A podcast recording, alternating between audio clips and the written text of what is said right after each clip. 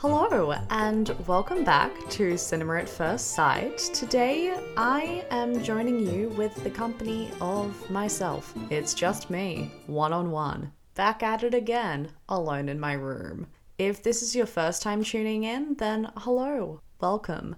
The premise of this podcast is that I will tackle either the first episode of a TV show or the first half of a movie and make a judgment call based solely on my initial impression, using as little information as possible to be judgmental.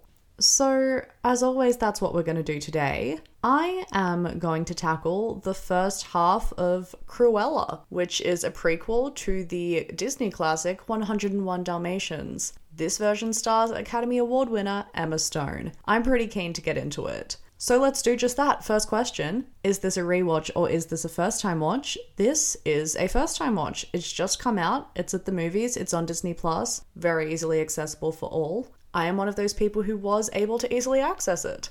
So, before I get into how I felt about it, I'm going to delve into some basic plot points. This movie is a hefty 2 hours and 13 minutes long, so I'll try and keep my recap of the first hour and 7 minutes as brief as possible.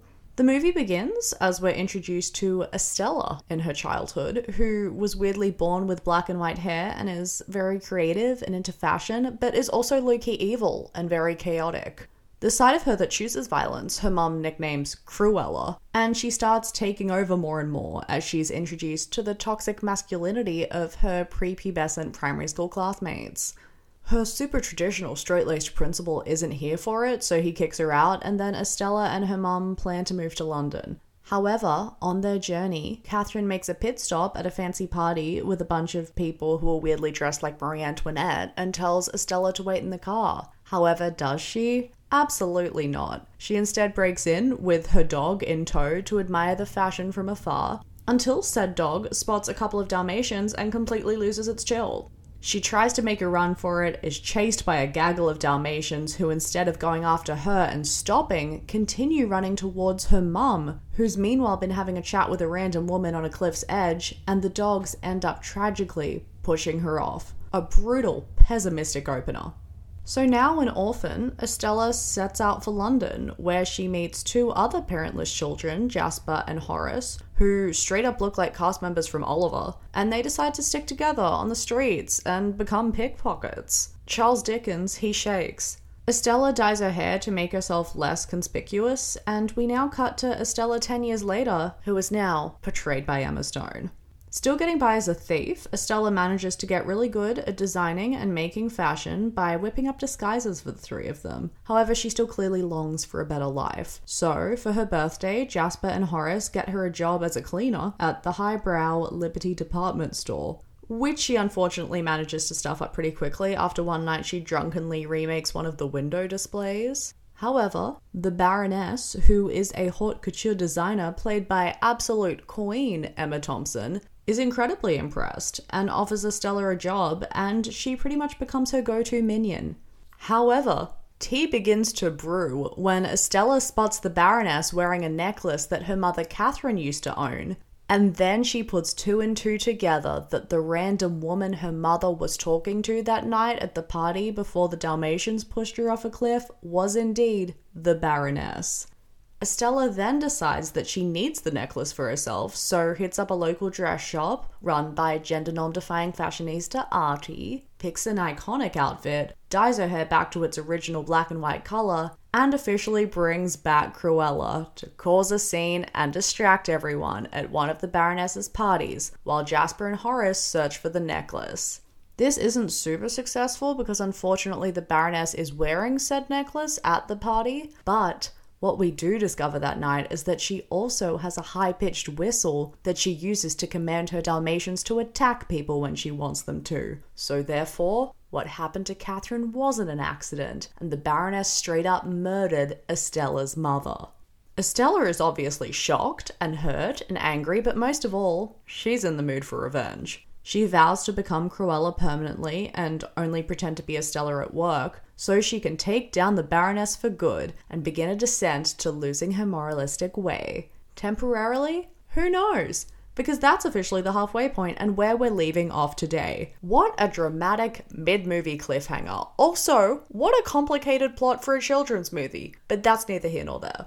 Let's get into some deconstruction. First question What are some of my favorite moments or moments that I consider to be most exciting or most pivotal?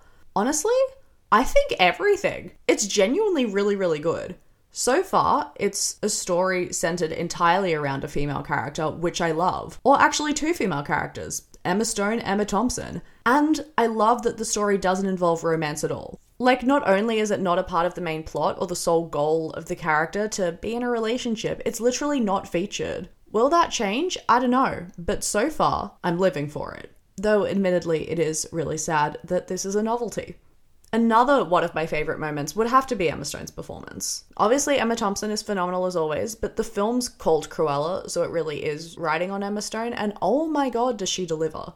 I'll get into more detail later in my character breakdown, but she manages to be flamboyant and extra and over the top and everything you want from a Disney villain while also maintaining a semblance of humanity so that you're able to empathize with her and sympathize with her struggles and root for her. You wanted to take down Emma Thompson, and that's a difficult divide to straddle, but straddle it she does. I think another one of my favorite moments would actually have to be the soundtrack. There are so many great songs in this movie, it's insane. There's some Queen, there's some Blondie, and also the songs are never ending. There's almost never a moment where some sort of iconic anthem isn't in the background, even if it's just featured for literally 10 seconds as a scene transition. This may be a slight deep cut, but every song is definitely a contender to be on Barney Stinson from How I Met Your Mother's Get Psyched mix. And I think another favourite moment has to be the fashion. Obviously, it's a big part of the plot, but whoever the film's costume designer is really killed it. All the clothes look amazing and they're super creative, and that's coming from me who knows literally nothing about fashion, so kudos. You've impressed the normals. And then this is small, but another one of my favourite moments would have to be that Glenn Close is a producer. We love women supporting women, and Cruella's supporting Cruellas. Absolutely always here for it. I think probably the most exciting moment, just objectively speaking, would be when Estella becomes Cruella and crashes the Baroness's party. She definitely is down to cause a scene. It's a black and white themed party, so everyone else is in monochromatic colors, but not Cruella. She rocks up head to toe in red. She said, I'm here for revenge, I'm out for blood, and I love color symbolism. I'm actually weirdly struggling to think of more things that I like about it just because I literally liked everything. Which brings me to my next question What are my least favorite moments, or moments that I consider to be least exciting or least pivotal? Really, nothing. I'm enjoying everything. I didn't love watching Estella's mum, Catherine, get pushed off a cliff, but also it is a very pivotal moment because it's a big part in forming who the character of Estella slash Cruella is, and is therefore absolutely necessary. And the movie itself is action packed and jam packed with constant character development and fun, snappy dialogue, with a literal never ending soundtrack of absolute classics. So I don't think that there is ever a moment that isn't exciting or isn't holding your attention. And despite the fact that it's super long, in the first hour and seven minutes at least, there is nothing that can be cut out. There's no scene that doesn't feel like it's contributing to a larger picture. So, moving right along to favourite characters, I have a lot, but first cab off the rank, you have to say Estella slash Cruella. It's a love hate relationship, but I have to give it to her, she's an icon. Yes, her morals do become blurry, but at least so far she never does anything that crosses the line too much and prevents the audience from rooting for her. She's had a tough life, but she doesn't let that deter her. She's a hard worker. She's also clearly talented. She's a scrappy underdog which is fitting because this movie is literally filled with dogs. And, as I said before, Emma Stone is absolutely smashing it. I've always been an Emma Stone fan, but this really just solidifies and backs up my appreciation of her. She activates full on unapologetic icon mode and manages to be sassy and fierce and broad and extra, but like I was saying before, still hold on to some humanity and earnestness. Also, just on a technical level, the vocal work and physical choices are great.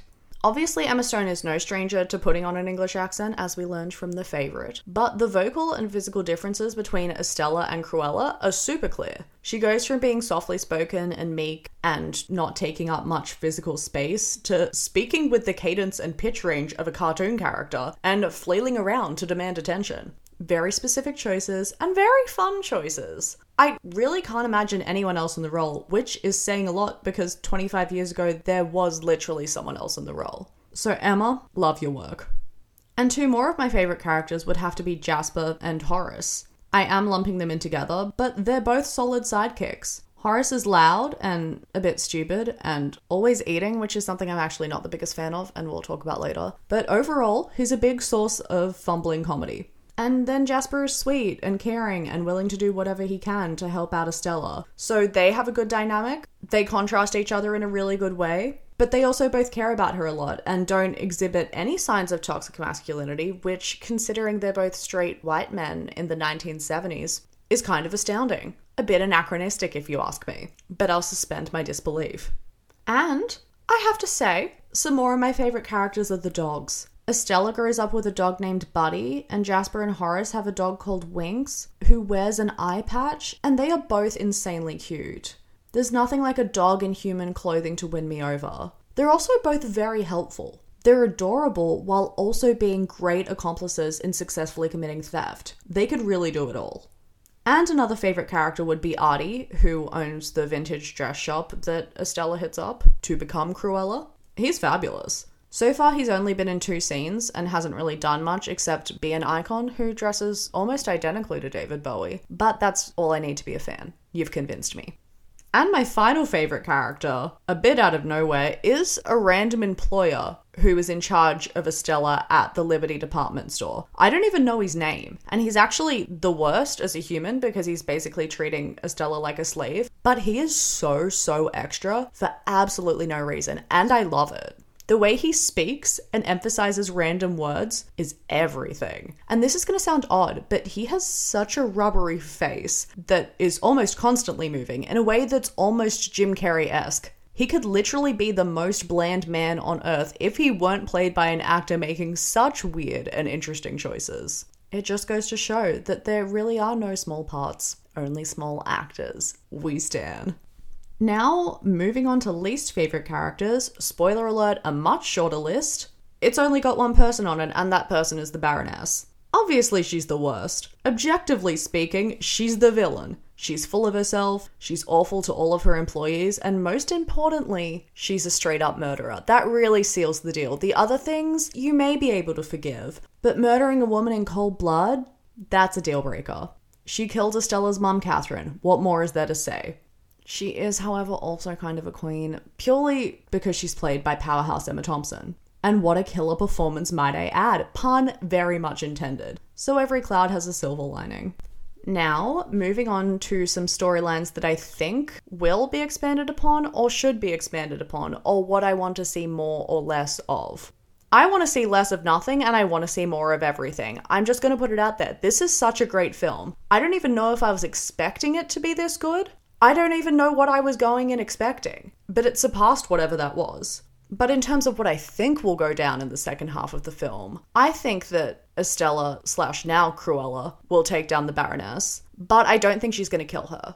I think she'll outsmart her and prevail. But if she full on murders another person, there's, I mean, A, no way any children watching will be able to mentally recover. And B, there's no way audiences would be able to continue to sympathize and empathize with her, which is problematic considering her name is literally the title of the film. I mean, in other circumstances, we love a problematic, unreliable main character, but not in a Disney movie. That's a lot of mental and moral gymnastics that I don't think the under 12s are ready to execute. Also, if the Baroness dies, then that kills off any chance of Emma Thompson being in a potential sequel, which would be a dumb move.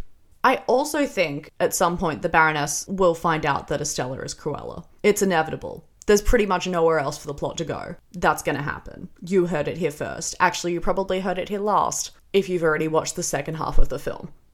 And just flagging this as a possibility, I think that Estella and one of her sidekicks, Jasper, could get together because there have been small hints and lingering glances. But I also don't know. If they do, I think it'll just seem super rushed. So I think if there's a sequel, that's when it will happen.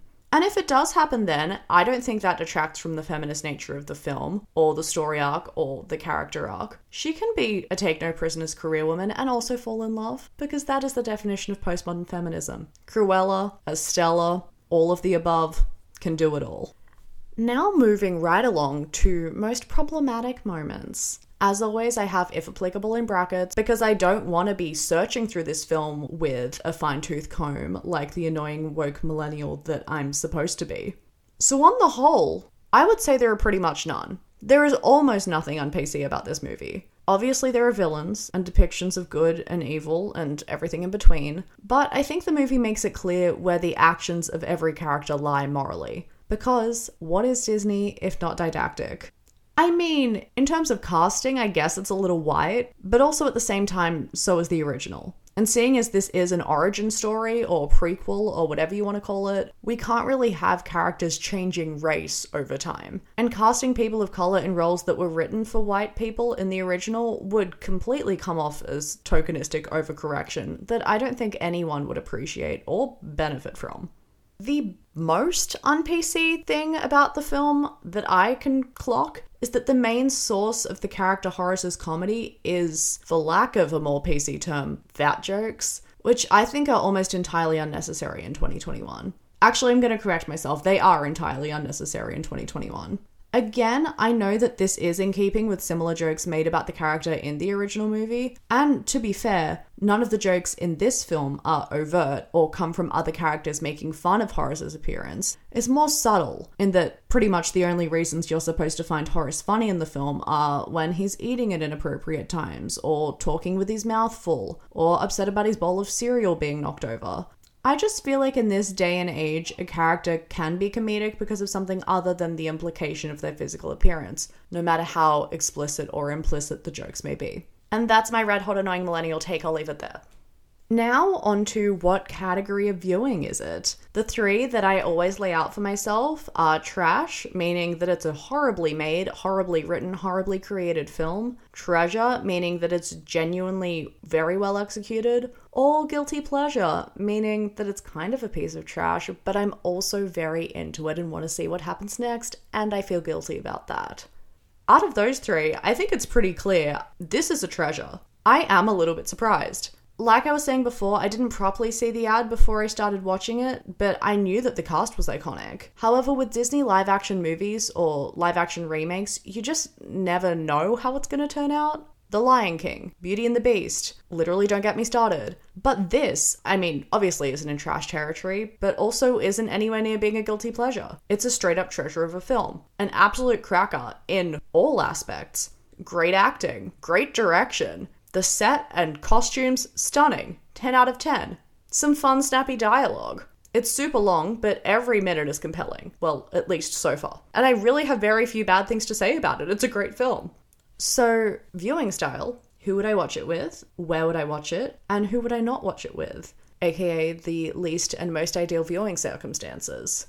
I would say it has a very broad viewing audience. The death scene of Catherine at the beginning may be slightly harrowing for super young children, in the same way that the series of unfortunate events movie made me cry and leave the cinema when I was five. But there's nothing graphic or risque or inappropriate because at the end of the day, it is a Disney movie. But saying that, I wouldn't say it's strictly aimed at kids, or actually necessarily aimed at kids at all. It's just a straight up good movie with enough action to satiate action fans, and enough story and character development and solid writing to satiate people with good taste, no tea, no shade. And a stunning aesthetic and epic soundtrack for people who literally just want a fabulous sensory experience and don't care what it is. So I'm struggling to think of anyone who wouldn't like this film. Also, the viewing circumstance is very versatile. It is an epic blockbuster, so I would recommend seeing it at the movies if you can, but in terms of who you watch it with, the options are endless. By yourself, with friends, with family, all of the above. If someone talks through it, you'll be able to keep up. Or if you're in a room with awkward vibes and no one's speaking, it's compelling enough to hold everyone's interest and forget about the fact that you're with people who are boring. A guaranteed hit. So, penultimate question Will I keep going with the rest of the film? I mean, yeah, 100%. I'm obviously going to keep going with the movie, and I already want there to be a sequel. And then I'll continue with the rest of the franchise. Literally sign me up for a Cruella dynasty. I super want to know what happens next. I also just want to experience the rest of the film. I want to see more aesthetic costumes and listen to some more bangers. I want to be there for the whole experience. I feel like this is a movie that I already want to rewatch. It's definitely not a one and done type situation. So, rating out of 5, I'm gonna give it a 4.5. I'm honestly hesitant to give anything a 5 because I don't know what I would classify as perfection, but this movie is pretty damn close. Purely from an objective perspective, because it ticks just about every box you can think of. Do I think it's gonna be nominated for an Oscar? Nah. I mean, maybe for costume design, because, as I said, honestly breathtaking. But is it trying to be nominated for an Oscar? Also, no. It's got two Academy Award winning Emmas in it. What more could you ask for? So, I would definitely recommend you go out and watch this movie. Try and catch it while it's still in cinemas. If not, sign up for a Premiere Disney Plus subscription if you're a millionaire. Or if all else fails, as always, the classic Putlocker slash 123 movies. And I think that's all I have for you. An overwhelmingly positive review. Thank you so much for listening. And I will be back next week where I will take on something that I have not picked yet because, as always, I'm terrible at time management. Talk to you then. Bye.